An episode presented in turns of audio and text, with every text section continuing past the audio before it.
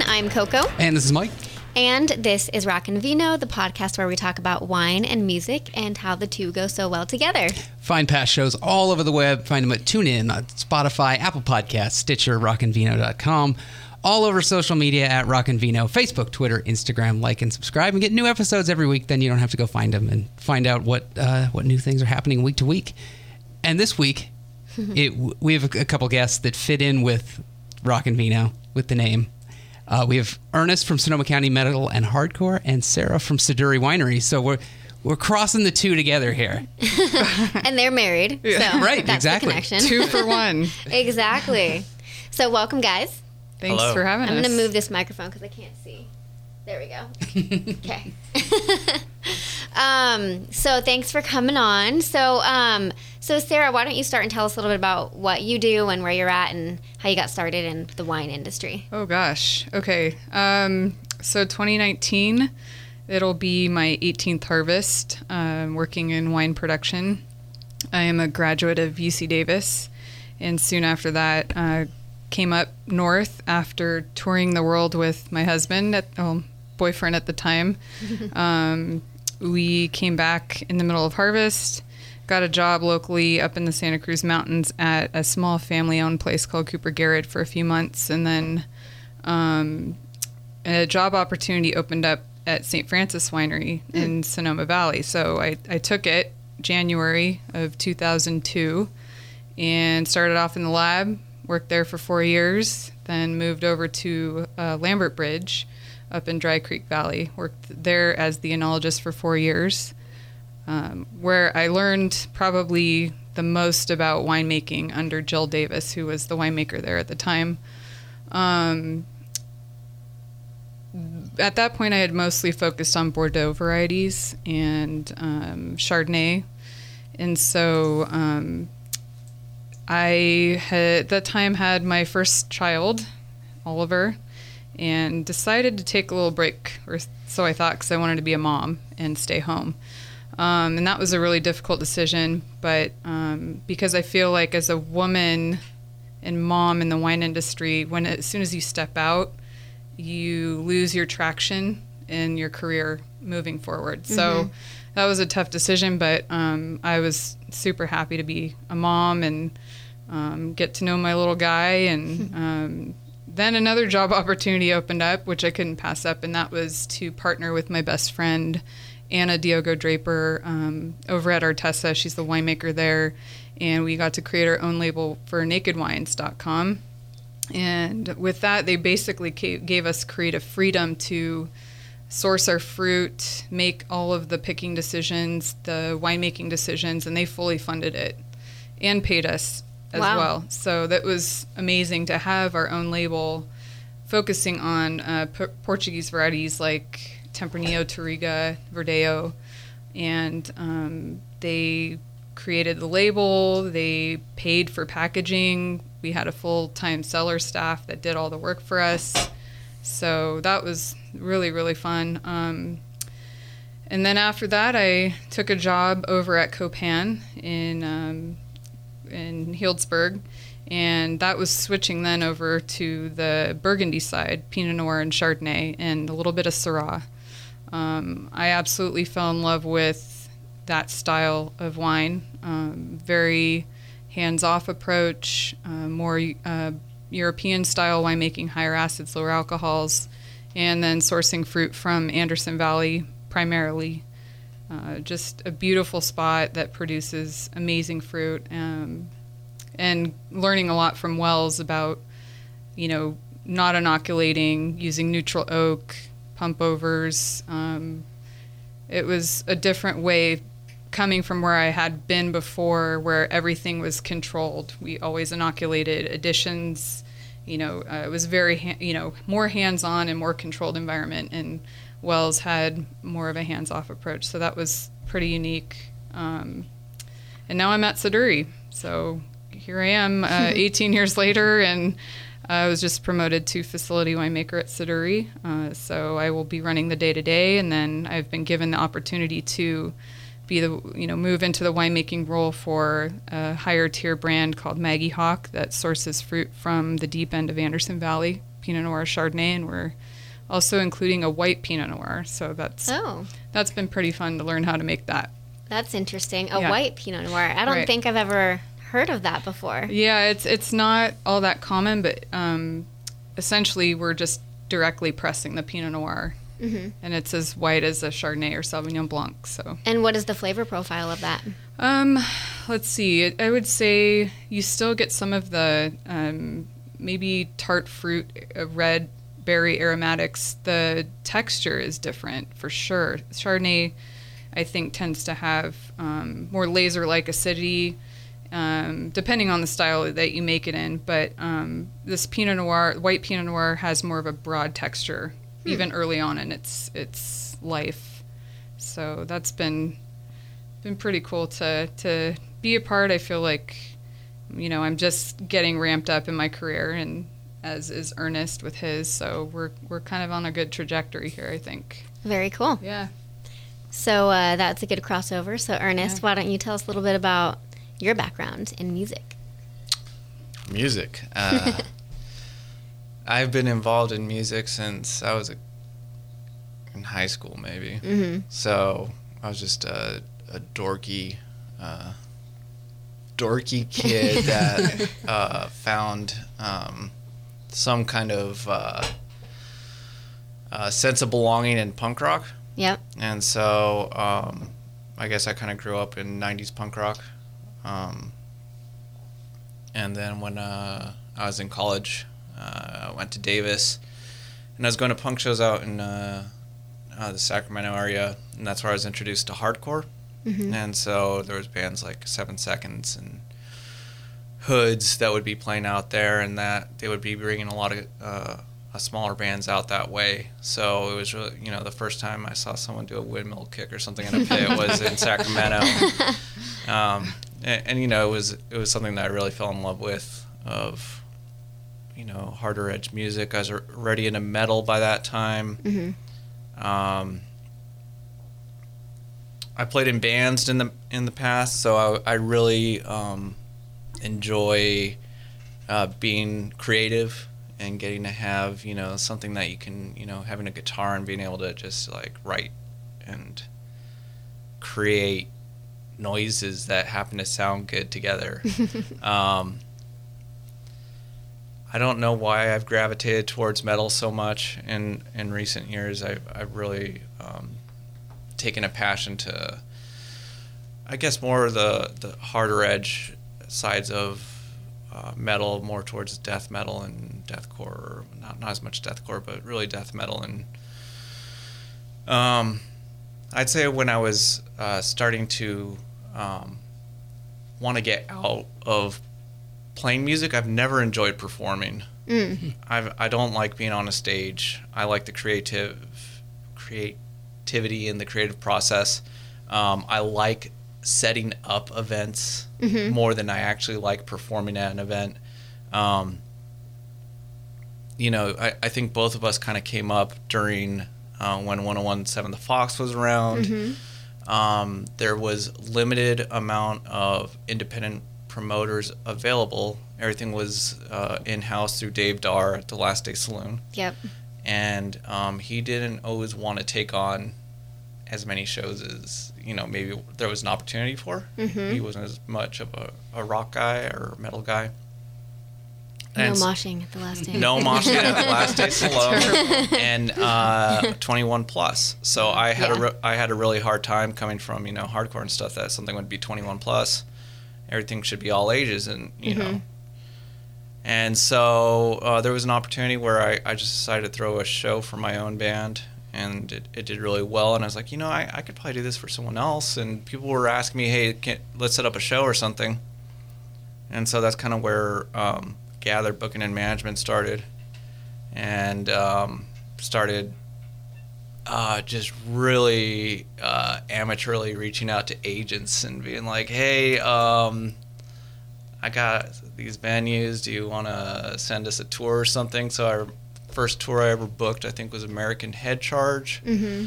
which was horrible. and um, uh, Death by Stereo. I um, loved that show. That was that, that was, was a fun mo- show. Yeah, it was a fun show. That was uh, that was one of those instances that never happens. Of I saw that they were announcing a tour, and I emailed and was like, "Hey, do you guys want to add on an extra date on your way up to Washington?" They're like, "Yeah, how much can you give us?" And I was like, "Oh, you know, like a thousand bucks." And they're like, "Okay." And so it just happened to land, and you know, um, I was I was doing a lot with. Um, you know, more trying to be, like, diverse and stuff. So I was doing indie stuff up at Christie's on the Square. We did, like, mm-hmm. Thursday night um, shows, like a residency. Um, also did some, ska, like, the Ska Lights and stuff like that. But, you, you know, if I had to be out, I, I, what it came down to was I, I just wanted to do metal and hardcore. Mm-hmm. And so that's when um, I started Sonoma County Metal and Hardcore just as a way of saying... That's all I do. Mm-hmm. I just want to do metal. I just want to do hardcore. Um, and that's where we're at now, probably about three years after it started. And, uh, yeah. And what venues primarily are you working with? So right now we're very limited on venues. So the Phoenix Theater in Petaluma mm-hmm. is a home. And then the Arlene Francis Center in Santa Rosa is the other home. Mm-hmm. Um, I've done Oakland before, but I, if, if I'm going to do a show, I kind of want it to be, you know, in my backyard. I want yeah. it to be... for us mm-hmm. in this area. So th- those are my home venues. Um, you know, after Dave uh, sold Last Day, it was under mm-hmm. other ownership. We tried that um, situation. It didn't, it, it wasn't uh, beneficial for all. Right. And then we also had uh, Aubergine uh, or... Uh, oh, that's right. What, what was it called? Uh, After Dark or Aubergine After Dark? Or yeah, you brought O T E P there, right? Yeah, I did O T E P there and D R I. Yeah. Um, and some smaller tours. Um, that was fun. All ages mm-hmm. with liquor, which is something we don't have in this market. Mm-hmm. So um, it was always chaotic and fun. So. Always. Now, have you seen, like, um, since you started... the Sonoma County Metal and Hardcore, did you, have you seen, like, more growth or more people coming out to those shows or, like... So, um, the I'd say the first two years, um, it was... Uh, it really popped off. Yeah. So, you know, a local show, you know, anywhere in the Bay Area, a local show for metal will probably do, like, you know, seventy kids or seventy heads or something. And we were easily doing one fifty a show, which mm-hmm. is like just for ra- random locals. People were coming out just because there was something going on. There was de- it was developing its own kind of following, like a a community was really being born. And then um, it did start to taper off, mm-hmm. and it's not uh, quite where it was.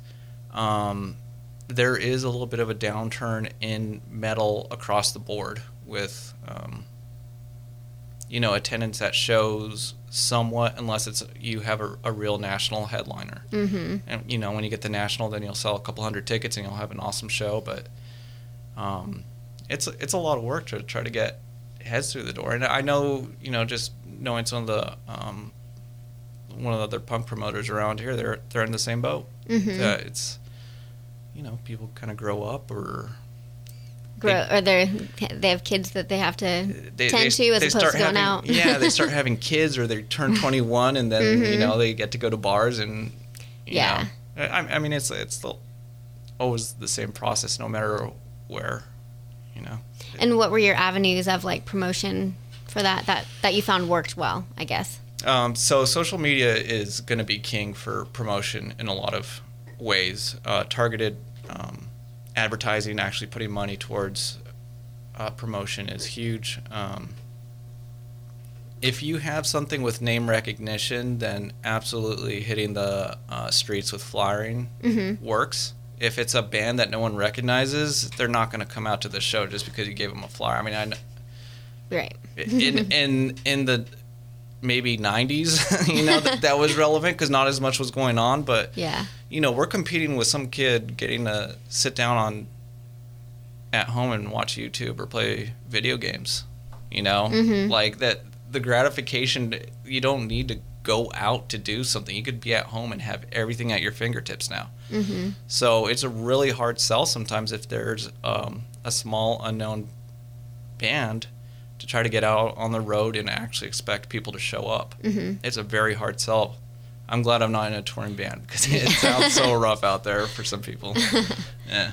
It's interesting to hear, I mean, especially in your role as a promoter, over the years, how the different things that you're competing with for attention change. Like you said, that now people, they can watch shows on YouTube, or they, there's so many di- you know, digital avenues and things. It, it's got to be odd to kind of sort of change how, you know, you're working and how you're promoting shows and getting the word out to people. Yeah, yeah, absolutely. I think that that's a big thing. Um, you know, it, it's kind of like a, what was dominant here probably a decade ago was probably rock radio. Mm-hmm. You know, having a rock radio station that you could do an advertisement on and have um, musical guests actually come on, which benefited them mm-hmm. and also benefited the show, and you know it, there was some kind of mutual um benefits.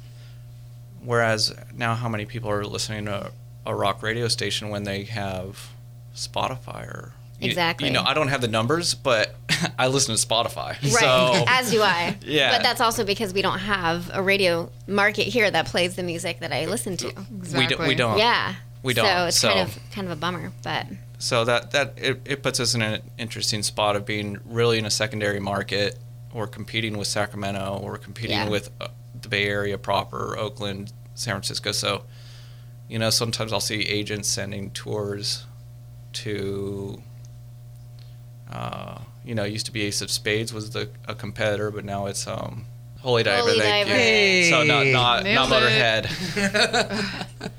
Still a rock reference. Yeah, exactly. A Dio reference. Yeah. um, oh, so they're getting more shows at Holy Diver? Yeah, so, um, geez, you see, this is an, what we're talking about before, where, like, I know the, I I talk about these people like I know them, and I, I have never met or talked to this person. I, I emailed with him, like, five years ago, you know, about, hey, yeah. like, I'm on a show. Um So my understanding is that he was one of the owners and founders of uh, Ace of Spades, mm-hmm. and then he sold to, what are they, Live Nation? They are Live Nation. So yep. sold to Live Nation, and he got maybe hired on or something along those lines as like a senior buyer. So I think he books there, but mm-hmm. he also, I believe, now owns Holy Diver. Oh, okay. And he used to be, he came up from as a booker for in-house for um, the Boardwalk. Oh. So yeah. that whole thing. Yeah. So some of those tours I can see that are flashing right there. Like, so that we're, we're going to do, they're doing that Lorna Shore date.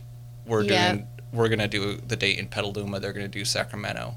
But a lot of those tours that you see on there are the ones that we would be competing with. I see. Trying to. So are they a part of the radius clause then? Is that why you can't get them, or? Um, so I, I typically would have a hard time, because it, we have such a small population up here that I yeah. really do need to, if, if it's a bigger tour, um, I would need to essentially try to capture some of that audience. Mm. And so if I have to split my draw, if they have a Sacramento, it might not hurt too much, but if it was like a, um, if it was in Oakland, mm-hmm. I'd probably be dead. Yeah. Right. So, I, you know, all my my uh, offer forms say that it's only good. The offer is only good if it's uh, Sac- uh, Sacramento and San Francisco or Oakland or not. Um, don't get a show. Okay, interesting. So, yeah. Yeah, it looks like they're bringing John Five. That'd be a good show. Yeah, you see, that would have been a good uh, Fox show right there. It would have been a good Fox show. Yeah. I know. There's still a Bring the Fox Back page. That's in- Is there really? Yeah. It's like one guy that's like... Die Hard. Yeah. Yeah. yeah. Um, yeah, I forgot about the Boardwalk, man. I used to go to so many shows there in Orangeville. So I, I think Ace of Spades, for the most part, killed um, Boardwalk. Boardwalk. So Sarah, with your wine, so mm-hmm. you've gone on tour. So with so it's a little bit of a different thing. But right. What was that experience like? Um, mostly uh, it was for Naked Wine. I mean... As you move up the ranks into more of a winemaking position, you are asked to travel for that brand, to represent the brand. So I guess mm. you could say, in general, you go on tour. But I think what you're referring to is um, my tenure at Naked Wines. I had to give up that project um, once Copan was acquired by Jackson Family Wines mm. for um, non-competing. Um, but during my time there, they did a California winemakers tour for, uh, it was about three or four years that I was doing that. And essentially we would, they would pay for all the winemakers, even the international ones, to come out. Wow. And they would host a big tasting and then sell tickets to it. And yeah, it was, it was pretty successful. And we hit up cities like San Diego, L A, Sacramento. I think one year we did San Jose. Um, and that's where we're both from, so my parents obviously showed up to that. Mm-hmm. um, but yeah, that's that's quite a role reversal from when he was going on tour with his various music music projects. Yeah. Nice. Yeah. And then, so what shows do you have coming up, Ernest? Um, so I, I think the main one people are looking at right now is uh, um, Soulfly, uh, which is uh, Max Cavalera from Sepultura. Mm-hmm. Um, that is next Monday. The twenty-fifth? Uh, that sounds about right. Cool. At the Phoenix? Uh, at the Phoenix. Okay. Coming uh, with Unearth, which is um, actually really cool. I, what, what's interesting about promoting sometimes is uh, I don't always book bands I like love. Mm-hmm. You know, sometimes it's a lot of, you know, the agents are sending you what band is going on tour, so it's not like I'm like, oh hey, send me Slayer. It's not like that. It's, it's more like, hey, we got X Y Z coming through Tuesday night, uh do you have the date available? You know, that's how it works. Mm-hmm. And so um Unearth is a, a band that I would have booked anyways. Yeah. Um you know, I was big into metalcore back in the early to, mid two thousands, so they were like one of those big uh metalcore band, so I'm actually really stoked to, Heck to yeah. drive twenty minutes to go see them. And, at the know, Phoenix, no less. At the Phoenix, yeah, exactly. Um, so that's on uh, next Monday. That'll be um, that. That's a fun one just because I it's Max Cavalera, so it's gonna do good. You know, there's gonna be three, three hundred fifty kids hanging yeah, out, um, for sure. And that's always a fun to see. You know, the big circle pits and. Mm-hmm. You know, what, in my opinion, what the Phoenix Theater is there for is those big, oh yeah, you know, kids running around and, you know, just going wild. I think that was like my first ever like pit experience was at the Phoenix, for sure. sure. I forget what show it was, but it was definitely a local band. Was it? Yeah. yeah, no, that's great. Who was the band? They like had like the Dead Babies on the oh jeez on the on the uh, on their microphone stands. Oh, geez. They were really nice guys, but. I remember the Dead Babies. Anyway, it was during that show. Right, good to know. It's a memorable first yeah. pit yeah. experience. Yeah, now, it was pretty intense.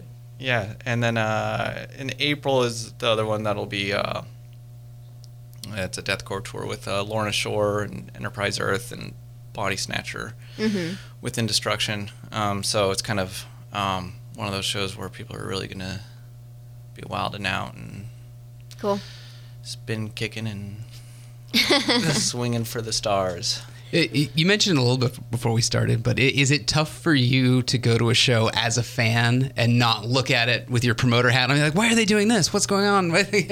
Yes. Uh, so uh, promoting has ruined music for me. In some senses. Um, you know, I, I I think what we were talking about beforehand is um, I'll go to shows. I go to more shows with Sarah. Yeah. Um, for bands that she's into, then I'll go for shows mm-hmm. that I want to see on my own, mm-hmm. um, just because I go to a lot of shows as is.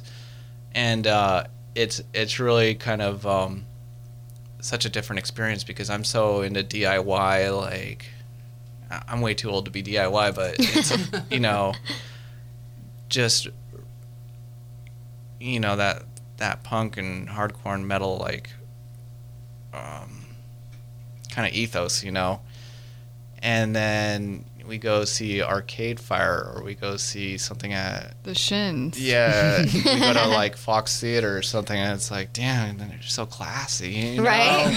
Especially at the Fox, man, that venue's amazing. Yes, I know. It's yeah. like, yeah. damn, he's got like a microphone on his like cajon or something. You know, it's like, um, but you know, actually, it it is. Um, I, I think I do have a sense of peace if I get to go to a show just to go to a show, because it's like I don't have to do anything. I don't have to worry about a changeover time. mm-hmm. You know, I'll, I'll, I will pay attention to it, but it's just like, um, you know, kind of let's see how this goes. You know? you know. And have your individual music tastes rubbed off on each other at all? Mm, yes. But more for me than uh. her. Um, not, not for me. No. You're not rocking the, the deathcore? No. Uh, what was on more recently? Uh, Crystal Castles. Mm. Uh, yeah. Ar- Arcade Fire I can tolerate now. And now this is after you saw them live, though, that kind of grew your appreciation for the bands? Yes, so yeah. That's odd, because uh, sure. I, I I don't think the music does a lot of these bands justice. Um, yeah. And even though I feel burnt out on live music sometimes, I, I mean, I'll, I'll always love live music, but sometimes you're just like, damn, another show. But getting to see something that you're not familiar with, I think can help you appreciate it that much more, just because you don't have an expectation. Yeah. You know, I, I went in expecting it just to be like, oh man, these guys are going to suck. Right. And, you know, they're going to be so boring and yeah. like, you know, they're going to be trying so hard to be edgy. I, I know exactly what it's going to be.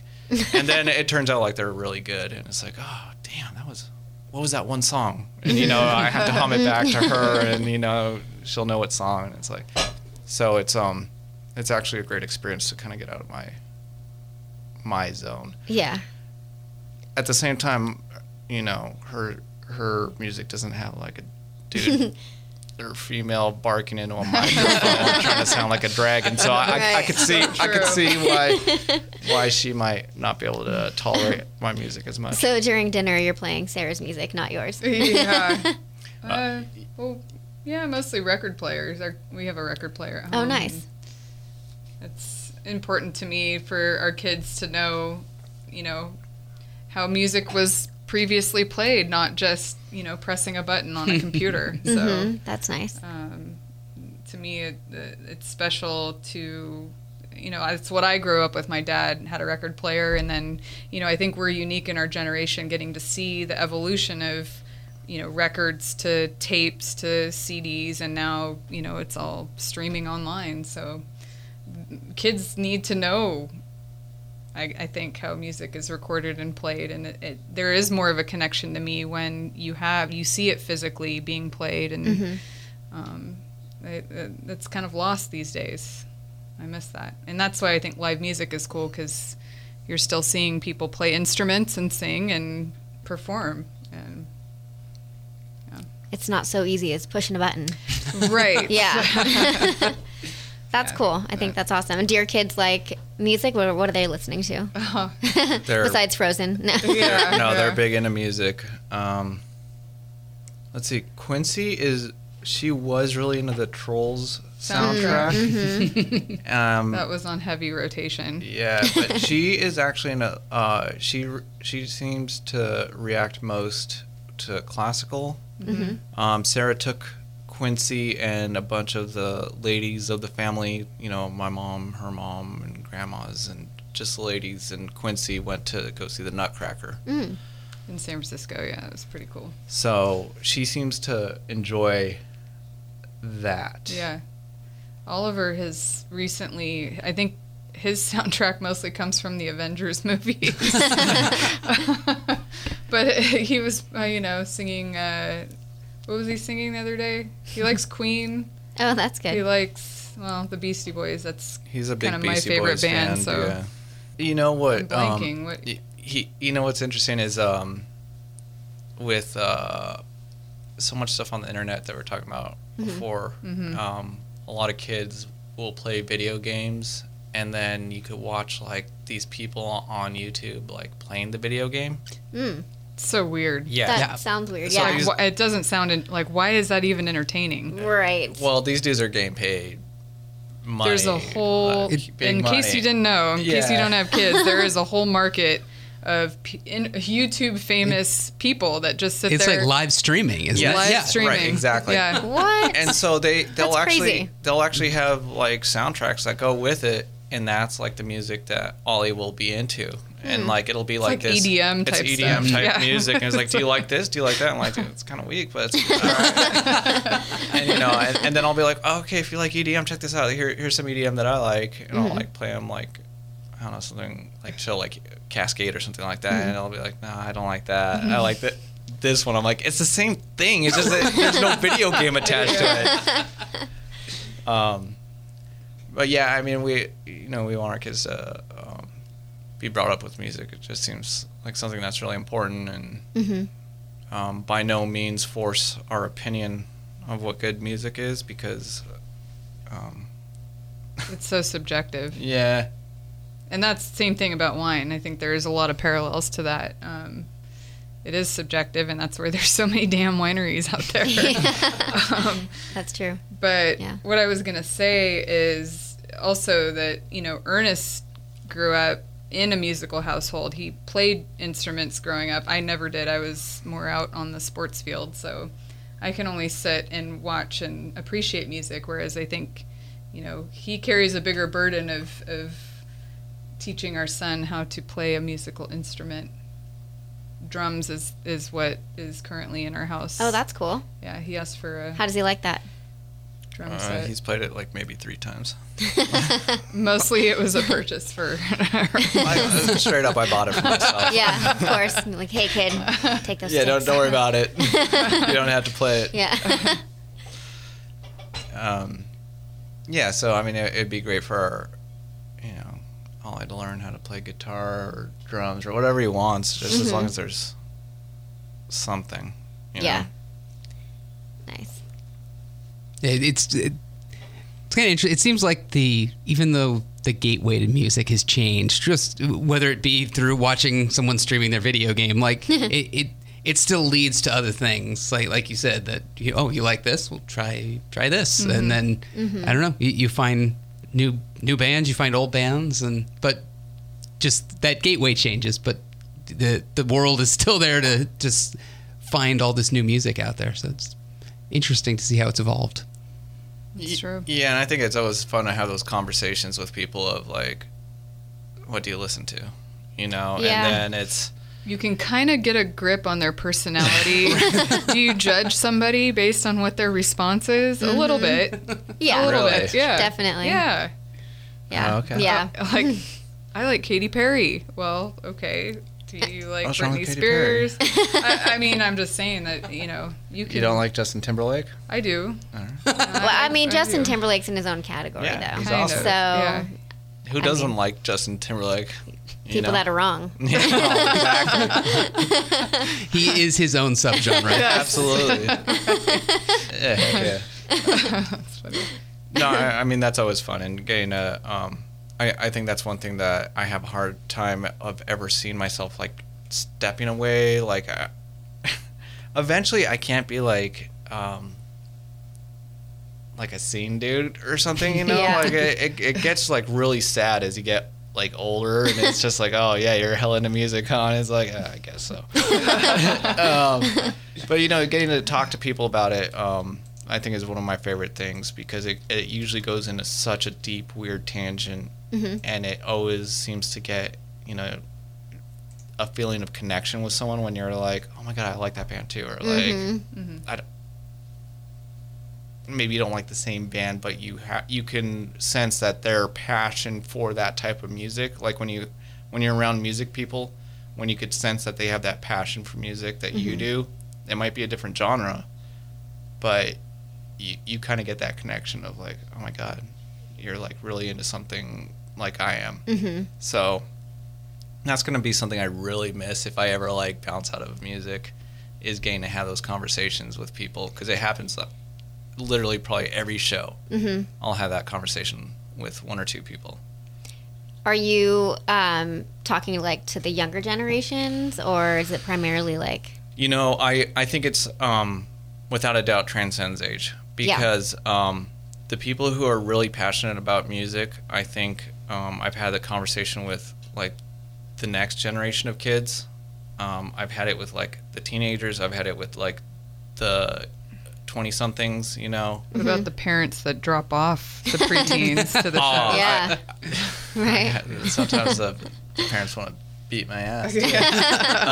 um, no, um, yes, I've had conversations with the parents, because the parents that are, seriously, like the parents that are dropping off their kids at shows and stuff are the ones that are supporting them mm-hmm. going to a show mm-hmm. and saying, yeah, go to a show. And that's why places like the Phoenix Theater, where it's a home for these misfit kids to have a sense of identity and get to go to shows and mm-hmm. stuff, you know, um, it's amazing to get to talk to those kids and um, know that there's other kinds of music that they're really passionate about. And it's like, oh my God, that that was me, you know, when I was fifteen or for sixteen. Sure.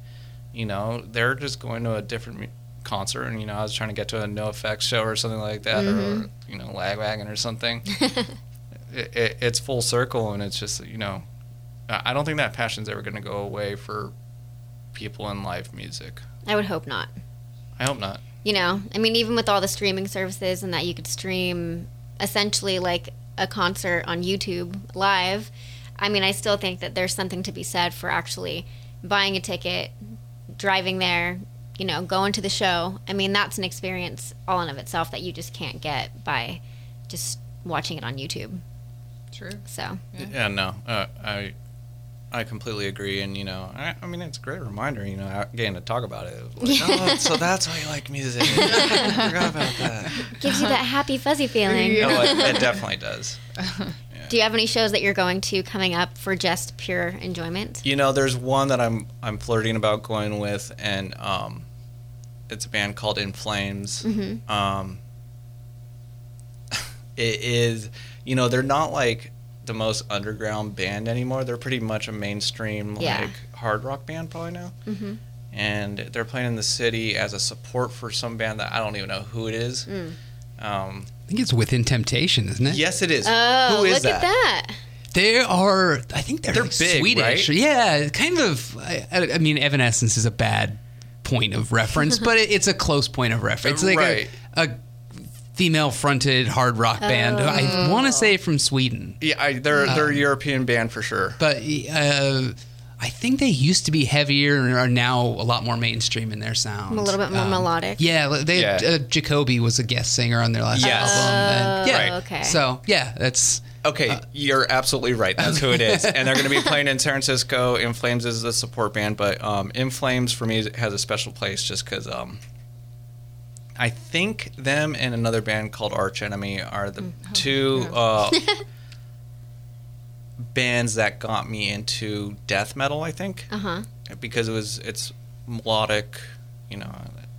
Of course, it's got to be some kind of like Gothenburg or like Swedish or, yeah, yeah. you know, one of those types of melodic death metal bands.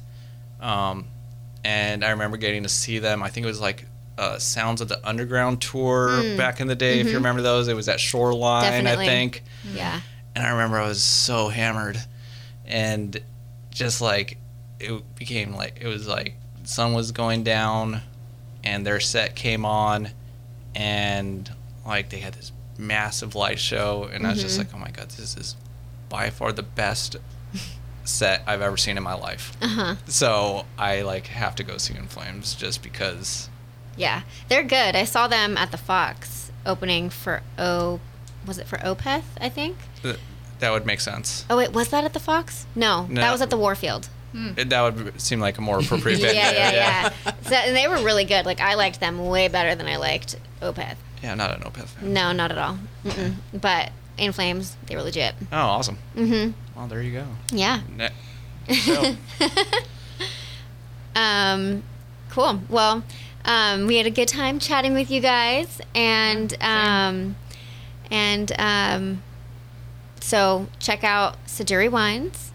And check out Sonoma County Metal and Hardcore online, and uh, just see what's going on. All right. Thanks, everybody. Thanks Thank for you, having guys. Us.